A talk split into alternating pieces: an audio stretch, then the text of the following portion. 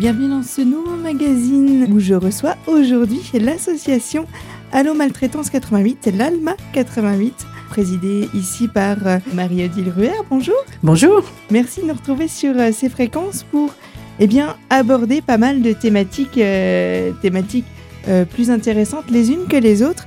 On va s'axer plus particulièrement sur l'une d'entre elles qui joue un rôle essentiel dans l'accompagnement, j'allais dire la prise en charge, mais c'est pas forcément le bon terme, l'accompagnement des personnes euh, soit en situation de handicap ou soit des personnes âgées. Il s'agit des aidants. Ma première question est, très simple. Comment est-ce que l'on définit de manière euh, basique un aidant? Alors, euh, un aidant, c'est une personne qui donne son aide, hein, premièrement. Elle donne son aide pourquoi? Pour les besoins quotidiens d'une personne qui en a besoin. Euh, ça peut être une aide momentanée ou euh, qui revient tous les jours continuellement. Euh, un aidant est, une personne indispensable, je dirais, à la personne aidée, qu'il soit une personne âgée ou une personne en situation de handicap. dès lors que cette personne est dépendante, elle va avoir besoin dans sa vie quotidienne d'aide pour sa toilette, pour ses repas, pour toute autre chose de la vie quotidienne qu'elle ne peut plus faire seule. Et donc, bien souvent, c'est la famille qui va jouer ce rôle, euh, ce rôle d'aidant. Et il y a aussi, bien sûr, des, aidants extérieurs. Mais donc, c'est une personne qui, euh, qui va devoir donner de son temps et de sa personne pour que l'aidé qui en a besoin arrive à, à vivre sa vie la, la mieux possible quotidiennement. Et pourtant, ces aidants-là, on a dit euh, hors interview, sont souvent et malheureusement trop dans l'ombre alors ils sont continuellement dans l'ombre, je dirais. Surtout les aidants familiaux. Euh, les aidants extérieurs bon, sont un petit peu plus organisés, mais c'est vrai qu'à l'intérieur de la famille, bien souvent, ça repose sur une seule personne. Euh, et c'est une aide qui est euh, quasiment considérée comme normale et donc qui passe totalement inaperçue, à la fois aux yeux même, je dirais, du des soignants. Euh, je prends souvent par exemple une, une personne qui emmène un membre de sa famille à l'hôpital, mais elle ne va pas être considérée comme faisant partie du soin, cette personne aidante. On va pas lui expliquer forcément toutes les informations dont elle a besoin pour continuer. On, va un petit peu la négliger. C'est ce qu'on peut ressentir euh, sur les, témoignages d'aidants lorsqu'ils nous parlent des rapports avec les personnels médicaux. Ils ne sont pas reconnus en tant qu'aidants, en tant que faisant partie intégrante du soin de la personne qui en a besoin. Mmh J'imagine que dans votre association, il y a pas mal de, témoignages de bah, finalement de, détresse de ces gens-là qui sont pourtant euh, indispensables à la personne aidée et pourtant bah, trop, peu reconnus, trop peu écoutés. Tout à fait. Et, surtout aussi, euh, le problème peut devenir que l'aide apportée soit tellement importante et tellement difficile à supporter euh, qu'on arrive à un épuisement de l'aidant. Et c'est à partir de ce moment-là que l'on peut se douter qu'il pourrait y avoir maltraitance parce que euh, la personne aidante, je veux dire, euh, si elle n'arrive pas à euh, faire abstraction de, de l'environnement de stress dans lequel elle pourrait être pour pouvoir aider la personne, eh bien, elle va provoquer des situations de maltraitance. Ça, c'est inévitable. Donc, c'est pour ça que l'aidant doit vraiment être reconnu à part entière. On devrait le, lui donner toutes les mesures et tous ses moyens pour que soit établie une bonne confiance entre l'aider et l'aidant et, et, que tout ça soit une harmonie euh, bien gérée à la fois par l'aidant, par l'aider, par le personnel soignant. Euh, c'est tout un ensemble qui est, qui est vraiment à revoir et à consolider. Mhm. Oui, parce que l'aidant, que ce soit, alors c'est peut-être plus probable au niveau d'un aidant familial, il finit toujours par s'oublier au profit, entre guillemets, du proche euh, dont il veut prendre soin. Alors, c'est sûr que euh, la limite à atteindre, on la connaît pas vraiment, et l'aidant la connaît peut-être pas non plus, parce que quelqu'un qui est dans le besoin, qui a une dépendance, euh, qui demande une aide, on ne sait pas où va se, mettre cette limite de l'aide.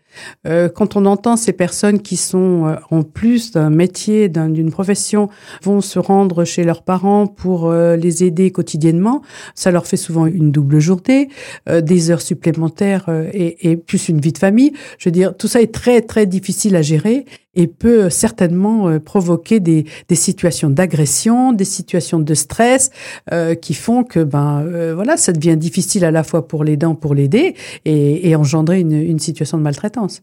L'aidant a vraiment besoin lui aussi d'être aidé. il y a aussi un, besoin peut-être de, dénouer euh, la parole. Parce que, comme vous l'aviez dit tout à l'heure, on considère beaucoup la personne qui souffre, notamment dans le domaine médical, quand on lui fait passer des visites de contrôle ou autre, mais on ne s'interroge pas toujours sur euh, bien la, personne qui l'accompagne. Et c'est peut-être là aussi le problème. Complètement. Et, le les dents devraient maintenant avoir un, véritable statut, un rôle, un rôle et reconnu, reconnu à la fois par toutes les personnes qui, qui gravitent autour du, soin et, et qui il doit faire partie euh, intégrante du soin de la personne aidée.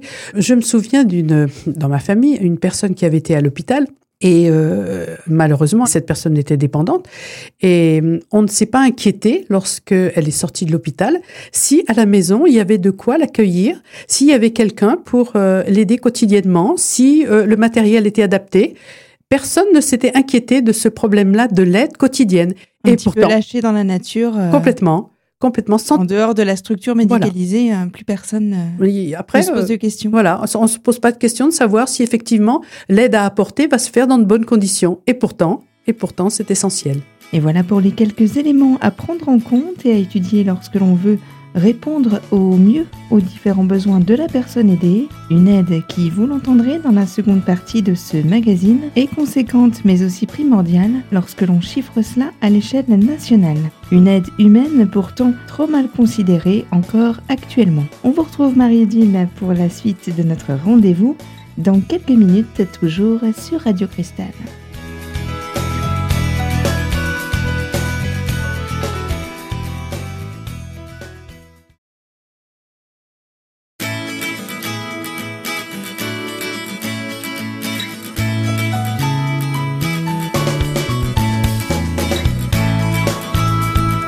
De retour sur les fréquences de votre radio locale, Radio Cristal, où je reçois aujourd'hui l'association Alma 88, Allo Maltraitance, en compagnie de l'une de ses adhérentes, Marie-Odile. Je vous laisse ainsi poursuivre sur le rôle et les conséquences des aidants familiaux ou extérieurs, et à ce titre d'ailleurs, vous aviez quelques chiffres, je crois, à nous présenter. Alors, euh, les, les, chiffres que j'ai pu euh, reprendre pour l'année 2020 je, seraient de 11 millions d'aidants, à la fois familiaux et extérieurs. Hein. Donc, euh, ça représente quand même un certain nombre et donc de plus en plus croissant à mon avis, puisque on arrive à vieillir le plus longtemps possible, mais voilà, les conditions sont pas forcément les toutes très très bonnes. Les plus adéquates, oui. Et, donc, le nombre va s'accentuer, c'est certain, mhm. avec le nombre de personnes âgées euh, qui vont devenir dépendantes euh, à un moment ou à un autre de leur vie. Alors, pour ceux et celles qui se rendent compte que vraiment euh, il y, aurait nécessité de leur apporter une aide, est-ce qu'il y a en place des choses pour eux pour pouvoir leur permettre de respirer un petit peu alors, euh, il y, en a peu dès lors que l'aider, je veux dire, euh, ne fait pas partie d'une association particulière. Alors, je pense par exemple aux, personnes qui sont atteintes de maladies cognitives telles que la maladie d'Alzheimer. Il existe une association qui est France Alzheimer qui permet dans les Vosges notamment, ailleurs je sais pas trop, mais dans les Vosges c'est sûr, qui permet de proposer des moments de répit à la fois pour l'aider et à la fois pour l'aidant. C'est-à-dire que l'aider, lui, va euh, participer à certaines activités qui peuvent le, comment lui sortir de, de son environnement euh, quotidien mhm. et surtout l'aider, lui proposer des moments de répit, euh, aller chez le coiffeur, aller au restaurant, euh, faire une journée de spa, enfin voilà, qui permettent aux aidés et aux aidants de, de souffler un petit peu. Et ce qui est vraiment très important et primordial parce que la maladie d'Alzheimer est tellement envahissante, demande tellement à l'aidant de, de, de, de, de, de don de soi, euh, en s'oubliant quasiment complètement. je veux dire qu'il il peut se négliger lui-même et ça peut devenir pour l'aidant, je veux dire, quelque chose d'insupportable euh, et il peut l'amener à l'épuisement complet. Mm. Donc pour éviter cela, euh, France Alzheimer propose des moments de répit et euh, quelques-uns en bénéficient et souvent ils y reviennent même si c'est un moment difficile euh, de dire ben écoutez j'abandonne. Bah, c'est ça. Il y a la notion d'abandon. Euh, voilà. De, oui. Alors, euh, relativiser cette, euh, cette notion d'abandon qui n'est que momentanée, qui n'est pas vraiment un abandon, pour permettre à l'aidant de de, de, de, mieux revenir. De mieux revenir, mm. de, prendre, de reprendre son souffle et de pas s'épuiser parce qu'il peut s'épuiser. Ça, c'est mm. sûr. C'est sûr. Encore faut-il qu'on ne soit pas dans le déni de la situation d'épuisement dans laquelle on vit? Tout à fait. Et c'est pour ça que il est très important, lorsqu'une personne est aidante, surtout aidants familiaux, que tout ne repose pas uniquement sur elle. C'est-à-dire que c'est bien de pouvoir le partager avec d'autres membres de la famille, euh, de pouvoir parler du problème et d'envisager ensemble, sur une peut-être un, euh, un, ensemble familial, d'envisager les problèmes et de trouver des solutions euh, mmh. qui soient les mieux adaptées. C'est pas c'est pas facile, je suppose. Hein. Euh, rien n'est simple, surtout lorsqu'on parle de maladie cognitive. Mais euh, le fait de reposer le soin et l'aide sur une seule personne, c'est quelquefois impossible à supporter. Mmh. On parle de maladie cognitive, bien sûr, mais euh, on n'en oublie pas que ben, d'autres domaines sont touchés. Le handicap, c'est la même chose. La vieillesse, même en tant que telle, peut représenter aussi une, alors j'aime pas ce terme-là, mais une, charge, une responsabilité pour les personnes extérieures. Tout à fait. Et elle est pas, il faut pas la nier, c'est vraiment une charge. Euh, on, entend souvent quelques personnes âgées nous dire ah oui, mais moi je suis une charge pour ma famille, je veux mourir. J'ai déjà ah. entendu. Et mais euh, c'est certain que c'est une charge puisque euh, on peut pas nier, mais seulement la charge, on peut la diminuer, la rendre acceptable de part et d'autre, de l'aider et de l'aidant. Euh, cette charge, elle peut être réduite, elle peut être euh, comment bien comprise et, en, faire de telle manière que chacun trouve sa place dans l'aide et le, reconnaisse l'aide parce que c'est important aussi. Mm-hmm. Je veux dire que l'aider, il doit aussi faire confiance à l'aidant, reconnaître sa compétence, reconnaître qu'il lui est d'une une, une aide essentielle et pour que justement l'aidant, lui, se sente quand même valorisé dans la façon et dans sa compétence pour aider. Ça peut être un aidant familial comme extérieur. Mmh, mmh. L'aidant familial, il a aussi toutes les compétences s'il a reçu la formation nécessaire. Ça aussi, c'est important euh, de pouvoir aider dans de bonnes conditions euh, la personne qu'il veut bien aider. Il y a sans doute un, un réel progrès à faire, j'imagine, pour que la parole se libère autant dans le domaine médical qu'on puisse laisser une plus grande place à celui qui aide euh, que dans la considération et dans les moyens qu'on peut mettre en place pour, pour, pour l'aidant en tant que tel Alors, il serait vraiment, le, le, top serait qu'on ait vraiment un statut de l'aidant. C'est-à-dire qu'on reconnaisse sa fonction, éventuellement financièrement, bon ça, euh, il y a déjà des aides, mais aussi reconnaître son statut. Hmm reconnaître qu'un aidant, et, il a une, une compétence. Il Financièrement, c'est aussi compliqué parce qu'on se base souvent sur des plafonds qui finalement ne, ne, veulent, rien, dire. rien, dire. Mais comparé à l'aide apportée sur une journée, enfin même sur un mois, puisque généralement c'est des aides mensuelles, ça signifie pas grand-chose mhm. comparé à tout ce que l'on peut apporter. Euh, c'est sûr, mais... Euh, D'attention et autres. Mais oui, c'est sûr que ça, on peut pas quantifier, on peut pas financer ça, et que c'est de l'ordre de l'humain, et que euh, euh, quelqu'un qui va aider est forcément euh, dans l'attente, pas, pas dans l'attente, il est, euh, il sait qu'il doit aider un être humain et être complètement bienveillant. Il doit être empathique, il doit euh, considérer la personne humaine comme étant essentielle à ses yeux et qu'elle doit se pouvoir se vivre dans de bonnes conditions. Mmh. Et ça, bien sûr, ça ne se finance pas. C'est évident. C'est du domaine du sentiment, c'est du domaine de euh, de l'être, euh, de l'être profond, du lien, euh, du bien-être de chacun. De... Donc forcément, ça, ça peut pas se, se financer. Et l'on a bien compris que pour que l'aide apportée soit optimale, il faut des valeurs humaines prédominantes et surtout faut l'instauration d'une base solide de confiance entre l'aidant et la personne aidée. Et pourtant, vous le constaterez dans la dernière partie de notre rendez-vous, une reconnaissance officielle de cette fonction aurait clairement sa place et serait tout à fait appropriée afin de valoriser le travail et les actions menées par la personne aidante. C'est dans une poignée de secondes dans le troisième et dernier volet de ce rendez-vous, toujours sur Radio Cristal.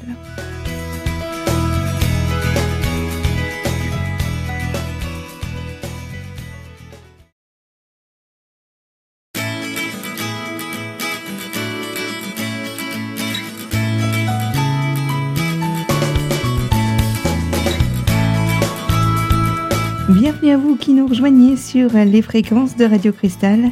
Dernier rendez-vous de notre magazine consacré aujourd'hui à l'association Allo Maltraitance Alma 88, représentée par l'une de ses adhérentes, Marie-Odile. Vous aviez d'ailleurs, selon vous, quelques points qu'il serait judicieux d'améliorer dans le rôle et la fonction d'un aidant, qu'il soit familial ou même d'une structure extérieure. Hein ça serait à mes yeux important que vraiment on, établisse un, statut euh, de l'aidant, qu'il soit reconnu en tant en tant qu'aidant. Parce que, comme vous disiez tout à l'heure, vivre dans l'ombre, euh, accepter toutes les contraintes que peut euh, demander l'aide, sans aucune contrepartie, ni de reconnaissance, ni financière, à un certain moment, c'est pas acceptable. Oui, oui, oui. Lorsque vous avez des, j'imagine que vous avez souvent des appels un petit peu d'urgence concernant ce domaine. Quelles sont les solutions concrètes que vous apportez quand vous recevez un appel à l'aide d'une personne extérieure. Est-ce que ça vous arrive déjà de répondre à ça? Alors, euh, c'est arrivé, oui. C'est arrivé, c'est arrivé que, euh, par exemple, une euh, personne qui bénéficiait d'une aide extérieure ne soit pas du tout satisfaite de la prestation de la personne. Alors, lorsqu'il s'agit d'une prestation extérieure, là, c'est plus facile parce que, bien souvent, et c'est souvent c'est le cas dans les Vosges, mhm. il y a une équipe derrière. Donc il y a euh, quelqu'un, il y a des gens qui peuvent prendre en charge le problème, euh, parler de, ce qui ne va pas, améliorer les choses, voir ce qui. Parce qu'il faut bien se dire aussi quelquefois pour les services extérieurs, souvent. Euh, les personnes qui œuvrent dans ce domaine-là ne le font pas vraiment par par volonté profonde. comment humanitaire, profonde, mais souvent pour des raisons financières. C'est un métier quand même qui est compliqué, avec des horaires coupés, avec beaucoup de transport et peu rémunéré. Donc là, quelquefois, il peut y avoir des frictions, mais s'il y a une bonne équipe, on peut euh, à ce moment-là résoudre le problème, faire changer la personne qui passe. Mhm. Euh, voilà, il peut y avoir une solution. Mhm.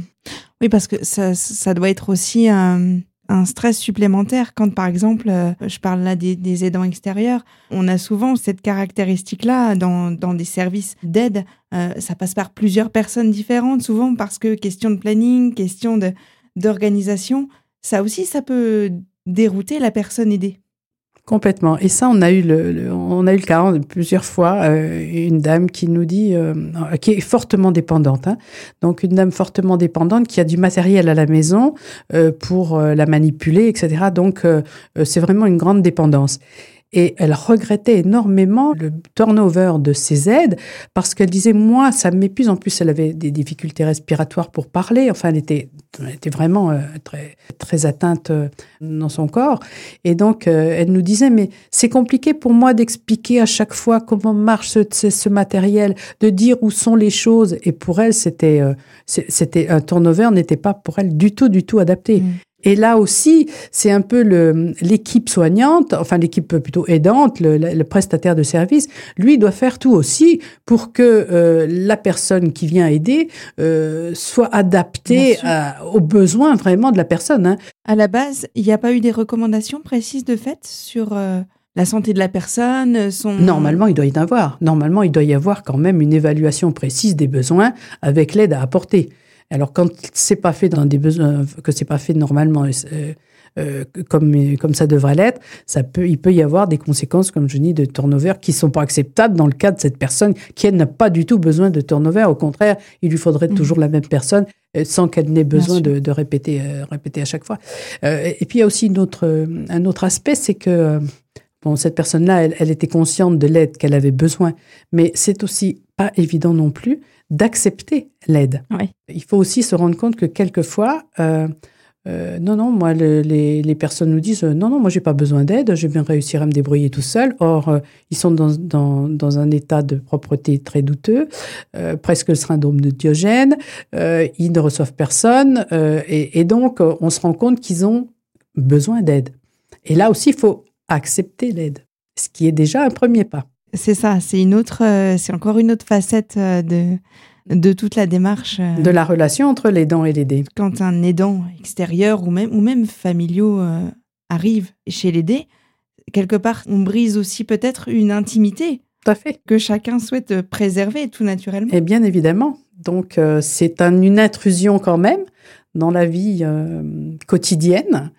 Et, et donc, d'où cette importance de confiance. D'avoir un lien. D'avoir un lien vraiment particulier, une relation de confiance particulière qui permet à chacun d'accepter l'autre, mhm. euh, d'accepter l'aide, que l'autre ait bien conscience des besoins de l'aider, euh, et, et, pour établir vraiment une, situation sans conflit, sans stress, sans agression.